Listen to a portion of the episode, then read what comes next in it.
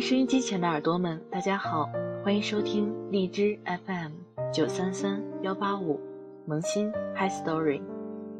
今天要和大家分享的故事，来自知名博主唯一专用小马甲的一篇文章，名字叫做《愿无岁月可回头》。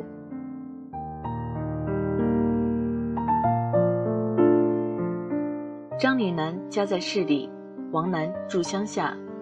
按说隔百十公里呢，他们能遇上，多亏了我们那儿有所在省里还挺出名的高中。他俩就都考到了县里。王楠是男的，张岭男女，我们三个同岁，分在了一个班。高中本就辛苦，我们偏又是最倒霉的一届。赶到我们入学，学校万物的新校区竣工了。像一所伫立在荒漠中的监狱，周边全是摊平了土、待建的土地。我们唯一的课外活动就是一人拿把铲子帮学校垫操场。学校军事化管理，所有人吃住都不准出校，每礼拜放半天假，半天。王楠家离学校有十几公里，班车又不方便，半天的假他就是刚到家。转身就往学校跑，都不一定来得及。那时我爸刚好在他们乡上班，每礼拜都要骑着他的小摩托，披风带雨的来回突突几趟。我们认识后，他家里平时想给他捎什么东西，就直接交给我爸，这样王楠放假了直接到我家拿就行，方便了许多。他家地里摘了啥新鲜东西，一定会塞一堆。让我爸带回来吃。很快，我俩就是很好的朋友了，两家人也像亲戚。王楠很瘦又白，平时总站得笔直，走路很快，而且极不爱说话，给人的感觉是拘谨又朴实。他有个特点是从不骂人，真的，平时讲话连一个脏字儿都没带过。这让我们这群不带个脏口头禅、不会开口讲话的家伙特别的费解。努力感化过他许多次，未遂。他说他父母也从来都不会骂人。是张岭南先喜欢王楠的，我们都很诧异。张岭南长得漂亮，又是市里来的，家庭条件很好，跟王楠他俩除了名字重一个字儿。其他全部格格不入。张岭南从没掩饰过对王楠的喜欢，平时总想跟他多说几句，哪怕只在他旁边站一会儿，看几眼都很开心。王楠知道张岭南的心思，他也从不装傻。他跟张岭南说：“不行啊，朋友，咱现在不能在一起，太耽误念书了。你看我这身板儿，家里数我最没出息了。”农活都干不动，必须念书念出去，不然没退路啊！张岭南懒得理他，说：“算了吧，你别挣扎了，咱俩没在一起，你这书也念得不咋样，还不如被我耽误耽误。你身板不行，我行啊，啥活都干得动。万一嫁给你了，你就饿不着了。”张岭南每次回家都带些好吃好用的回来。拿给王楠，王楠小心翼翼地推辞着，实在推不掉，收下了，就一定想办法拿其他东西还上。王楠人特别大方，是种性格，跟穷富无关。他也没啥好送的，家里捎过来什么吃的，他就分张岭南一些。张岭南特别喜欢，说他家的花生是吃过最香的，他妈妈做的辣椒酱。也好吃到每顿饭都离不了，这辈子必须嫁过去。学校不仅吃的不咋地，关键喝的水也不好，一盆水接下来半盆沙子，洗把脸干了以后白蒙蒙的一层。这么过了半学期，大家的精神状态普遍蔫蔫的。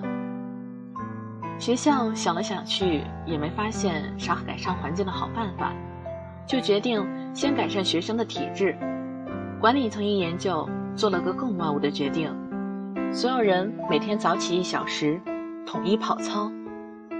天渐渐冷了起来，为防止大家偷懒，学校要求跑操时各班主任都要到场监督。张岭南在一次跑操的过程中突然晕倒了，慌乱的大家把他围了起来，不知怎么办好。王楠从人群中冲了出来，蹲下摇了摇张岭南，见没反应后，抱起他就往医务室跑。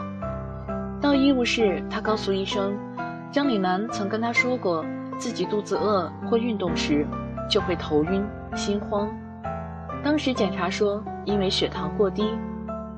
医生赶紧给打上了点滴，又口服了些糖分。张岭南渐渐清醒了，躺在医务室的小床上。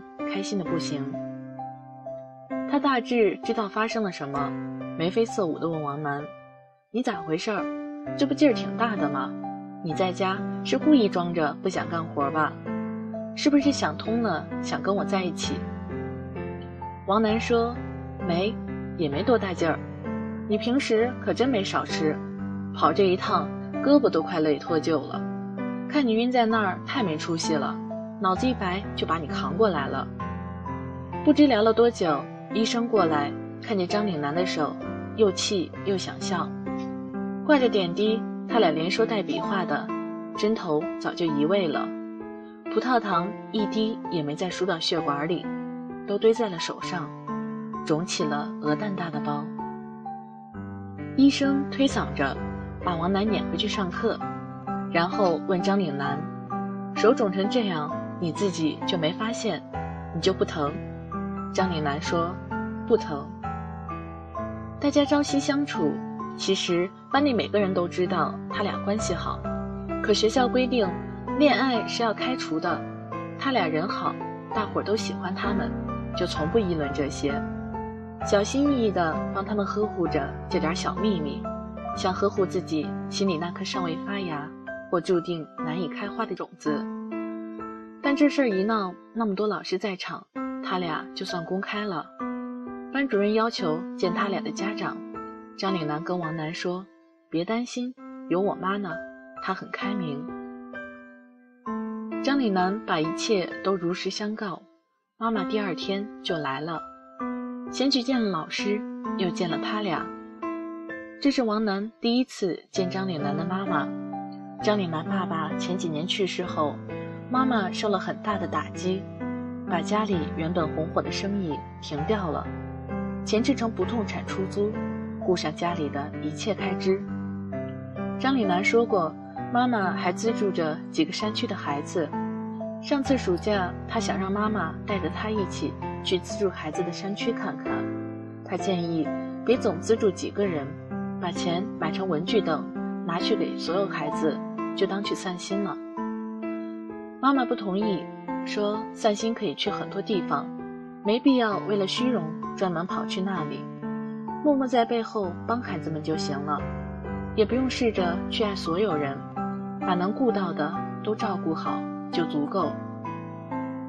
恩怨分明是豪杰，在王楠看来，张岭南妈妈心里慈悲又透亮，让他有种说不出的信任和敬畏。就这样一个人。并没有阻止他跟自己的女儿在一起，并没有瞧不起他。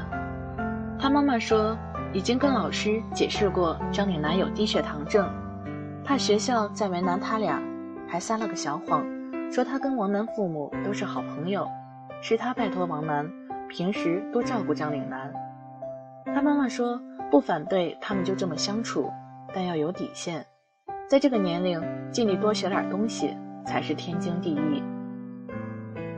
他俩从没什么过分的行为，也没造成啥恶劣影响，学校就不了了之了。高二文理分科，张岭南学文，王楠读理，我也选了理科，又跟王楠分到了一起。当时成绩差的，选科这事儿于我来说像局外人一样。问我爸该咋选，我爸大手一挥说：“男孩子读理科好。”我就选了理科。我物理化学加起来从没超过三十分我选了理科，直到现在一做噩梦就是考化学呢。所以，我以后就算不孝顺我爸，那也是有原因的。他俩没在一个班了，相处的时间就少了许多。校门口的高考倒计时牌还剩两百多天时，王楠的牙突然坏了，牙疼真的是病，并且疼起来真要人命。常常见他上课时疼得一头冷汗，趴在桌子上。校医务室只看一些头疼发热的小病，对这种也没啥好的方法。张李楠每天都跟他一起到食堂吃饭的，现在王楠牙疼的已经完全不能沾任何热东西了。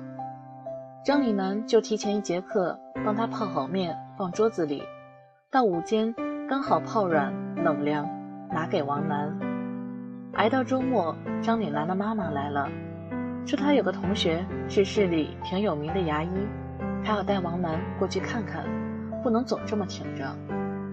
王楠极力的拒绝，甚至有些生气。张岭南私自把这些告诉了妈妈，但母女俩态度坚决，他只好硬着头皮跟着去了。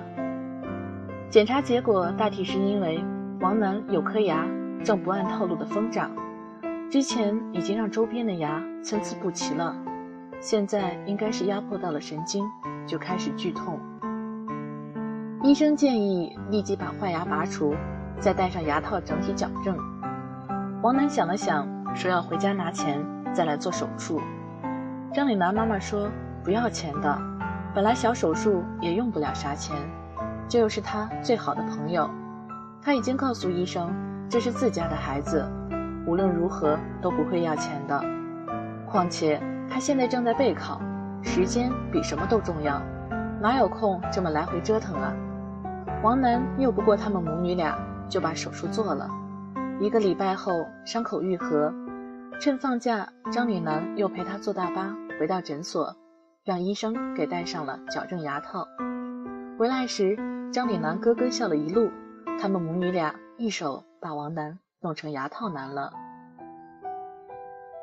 我们一起经历了高考，对两个学习一般又文理科不同的学生来说，能选择的余地并不算多。他们很努力的想去到一个城市，但没成功。张李楠去了重庆，王楠到了北京。我倒是想选择，但成绩把我限得死死的。我拉着箱子去武汉深造了。大学的日子。他俩跟许多异地的情侣一样，把大部分钱都花在了话费和去见对方的路上。张李楠经济条件比王楠好了太多，他处处想着能照顾她一点。王楠也倔强，多受一点恩惠就感觉如针毡在身。他挤出了课余所有的时间打零工，多攒点儿。张李楠要的只要他有，从没一个不字。张岭南也体谅他，从没许过他难以承受的愿望。张岭南想把所有情侣能做的事儿都做尽，想纹身，纹那种最 low 的彼此的名字；想带着王楠去见他所有的至亲朋友，想让所有人知道他们有了对方；想把路都走绝，不留一点儿以后还会分开的念想。大三的下半学期，王楠发信息问我：“武汉好不好玩？”我说：“好玩，景色秀丽，四季如春，你来吧。”我把平时堆满行李的上铺收拾干净，从火车站接回了王楠，我们又成了上下铺，一切像回到了几年前。第二天是圣诞节，白天睡一整天，傍晚时。我们从武昌坐公交去汉口玩。我俩穿过人潮涌动的步行街，坐在江滩上。深夜的时候，我们沿着马路慢慢往回走。王楠说，他跟张岭南分开了。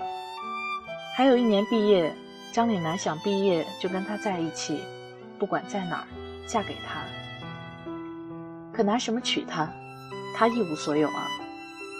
他课余去打零工，发一下午传单，六十块钱。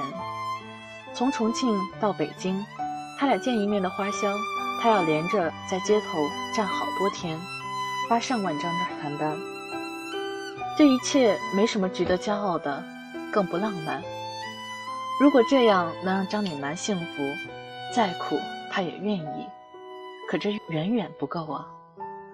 没工打的日子，他在宿舍坐会儿就觉得煎熬，可出门又不知该往哪儿走。他太怕这种感觉了。他知道自己还有很长的路要走，这一路会很苦，很不体面。张岭南是他最亲近的人了，无论如何都愿意陪他一起，但他不愿。他不想让他看到自己狼狈的样子，不想让他有朝一日跟自己一起为难。他知道家里种的花生再好吃，也就吃个新鲜。如果不能让张岭南生活的很好，他永远无法面对张岭南妈妈的眼睛，那是他的恩人。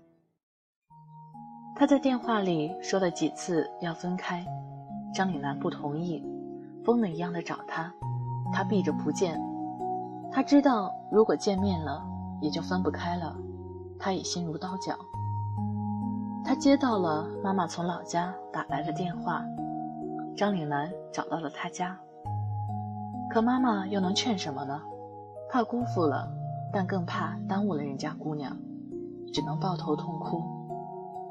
王楠让妈妈把电话给张岭南，说：“楠楠，你这样让我更难受，让我走吧，我真的决定了。”他们一起这么久，说话要么开心，要么难过，从来没有这么认真平静过。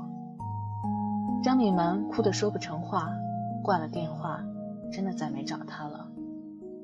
从汉口到武昌，十多公里，我俩一直走到天亮。大四学校没那么多课了，可以签相对稳定点的用工合同，他就一直在烤肉店打工，把赚的每一分钱都存起来。他换了自己所有的联系方式。几乎断了跟全部朋友的往来。毕业后，他应聘到一家电梯公司做销售。这种只拿一点点底薪、全部靠业绩提成的工作，大家通常都当做学学经验，熬过应届生一年的跳板。只有他在很认真的做，他喜欢这种多劳多得、按劳分配的模式。他背着电脑资料。几天一个城市，天南地北的跑，从不觉得苦，有啥苦的？以前站街边发传单也苦，但现在有奔头了。一年多里，团队一半以上的单都是他一个人签的。青岛分公司缺人，算是个机会，但没人想去。虽然大家在这儿也是飘着，但谁也不想再一次背井离乡。他愿去。反正在哪儿都没家，飘到能挣更多的地方吧。电梯市场竞争也很大，公司为了多卖一些，许多电梯装在新楼盘都分文未收。帮开发商垫资等于先赊出去，房子卖掉了再收款。东西运过去时拿到的只是一纸合约，他永远在签单催款。遇到问题又得到法院诉讼执行，他比大多数同龄人赚的都多了，能有啥特别的技巧啊？他说自己看到被绿色安全网包裹的工地，就条件反射的激动，想进去打开电脑推销电梯。他年夜饭是在火车上吃的，赶着去处理事故赔偿。青岛的房价不算很贵。他交了首付，也买了车。车上没有任何装饰，连个挂件都没有。房子也是简装。他把父母接到身边，在外面算安了个家。虽谈不上大富大贵，但总算能看到未来的路了。能够赚钱养活自己，养活家人，能够养活张岭南了。他拨通了那个在心里念过无数次的电话，停机。他像个心虚的小偷，在互联网上搜索着张岭南留下的一切印记。分开后，张岭南毕业了，毕业照是在校门口拍的，他抱妻坐在草坪上。张岭南献血了，站在志愿者队伍里，眼神有些紧张，但很坚定。张岭南工作了，穿着朴素的工装，端庄的坐着，还挺像那么回事儿。张岭南结婚了，挽着爱人的手，没有一丝意外，很奇怪的感觉。他俩再没联系过，但他像早知道这一切。张岭南从不曾瞒他，在心里也从没离开过他，一切那么的熟悉，但都再没跟他没有任何关系了，咫尺天涯。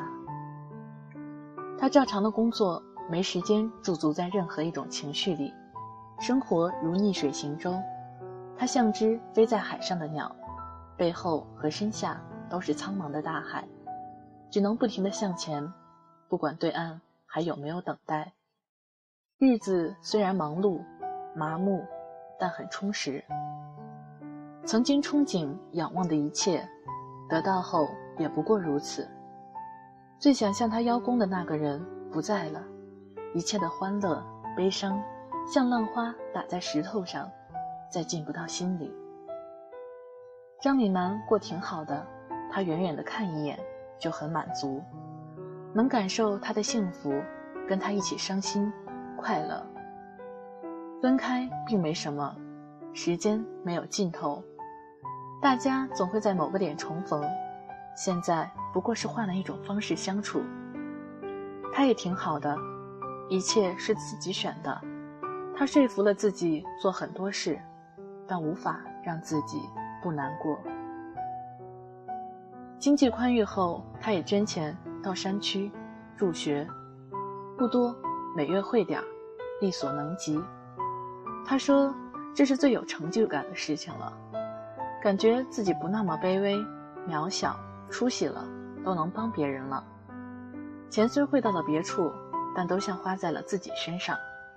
每次回老家，他都去看我父母，带许多乱七八糟的好东西，推辞不掉，说上学时没少吃我家的饭。”太受我爸妈照顾了。分开这么久，他没跟别人在一起过。他去了很多地方，有他俩以前去过的，也有没去的。有的带着父母，有的独自。他自己去的那些地方，连张照片都没拍过，只是走走，看了许多陌生的风景，也见了不少人。但即使处在极致的繁华，也感到孤单。终于敢回忆起以前的日子了，在去市里诊所的大巴车上，空气污浊，他头晕又牙疼，但一切那么美好。张岭南在旁边握着他的手，现在他一个人走到哪儿也只是个地方，他喜欢的只是在远方能牵着张岭南。他在网上看到段话。养了十三年的乌龟，从不在我房间过夜。它喜欢潮湿黑暗的角落，但这几天它一直待在我房间。我上床睡觉，它便爬过来，紧挨着床沿。夜里它来回走动，像极了人走路。我起身把它抱出去。清晨醒来，见它又爬回来。我开玩笑低头说：“你找我有事儿啊？”今天。他安静的死去了，我难过是因为，他一直在和我说再见了。心酸了很久，终于知道自己在遗憾什么。他觉得自己都不如那只乌龟，在一起那么久，到最后都没能跟张岭南好好道个别。我们上次见面是他带父母去香港，路过深圳，我说。你不能总这么闷闷不乐。他说好多了，会越来越好，肯定要往前走的。活回忆里太痛苦了。他说去做过两次心理疏导，两个医生，两种说法。一位说这段感情里自私的是他，自卑是自私，脆弱也是。他固执的想给别人未必想要的生活。没有信任别人的爱，一别几年，杳无音讯。女孩能有多少个几年用来等待？最终的一切，他保护的自己，也只感动了自己。他只取得了自己认为的所谓的成功，但也许在那个女孩眼里，能不离不弃、同甘共苦才是成功。别让他在最需要的时候找不到，才是成功。一位说，并不怪他，他们都没错，只是在那时不太适合。他并没独断什么，每个选择冥冥中都受着他的引导。他改变不了自己的性格，也说服不了自己不去悲凉、心酸。带着压力的爱，并没让他强大、勇敢起来。他不可能永远踮着脚活，他有权让自己心里轻松些。我问他：“你觉得谁说的对？”他没讲话。我又问：“遇到张岭南，后悔吗？”他说：“一点儿也不，你看我现在牙多整齐。”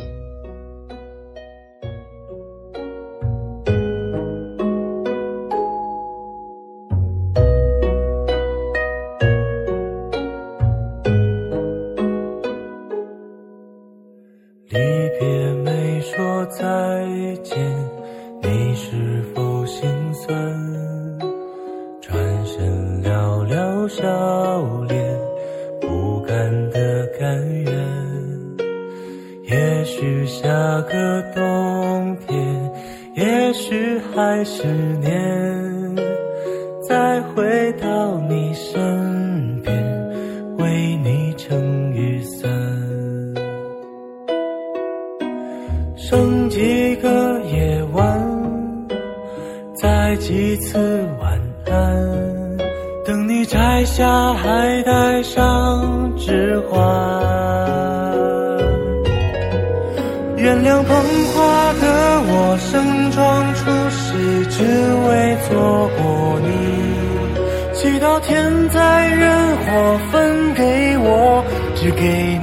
的香气。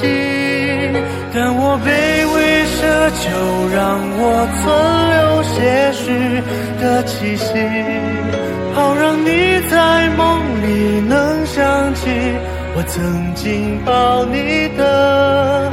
力气，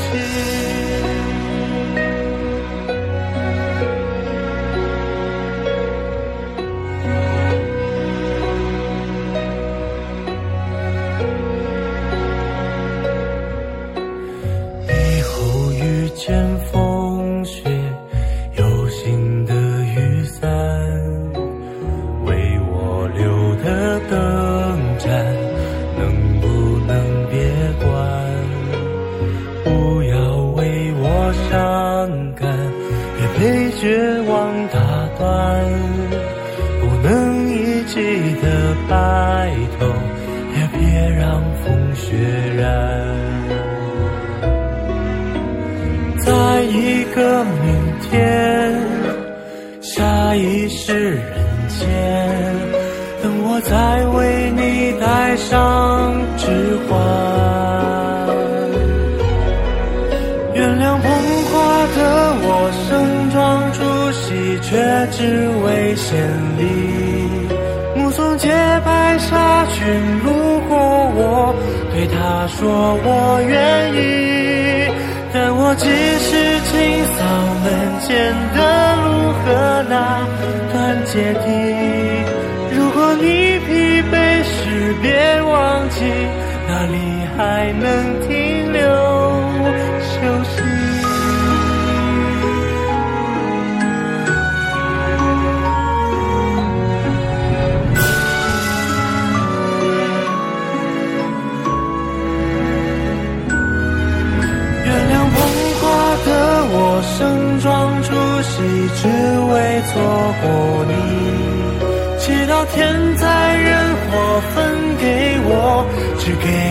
这香气。我想大言不惭卑微，奢求来世再爱你。希望每晚星亮如梦时，有人来代替我。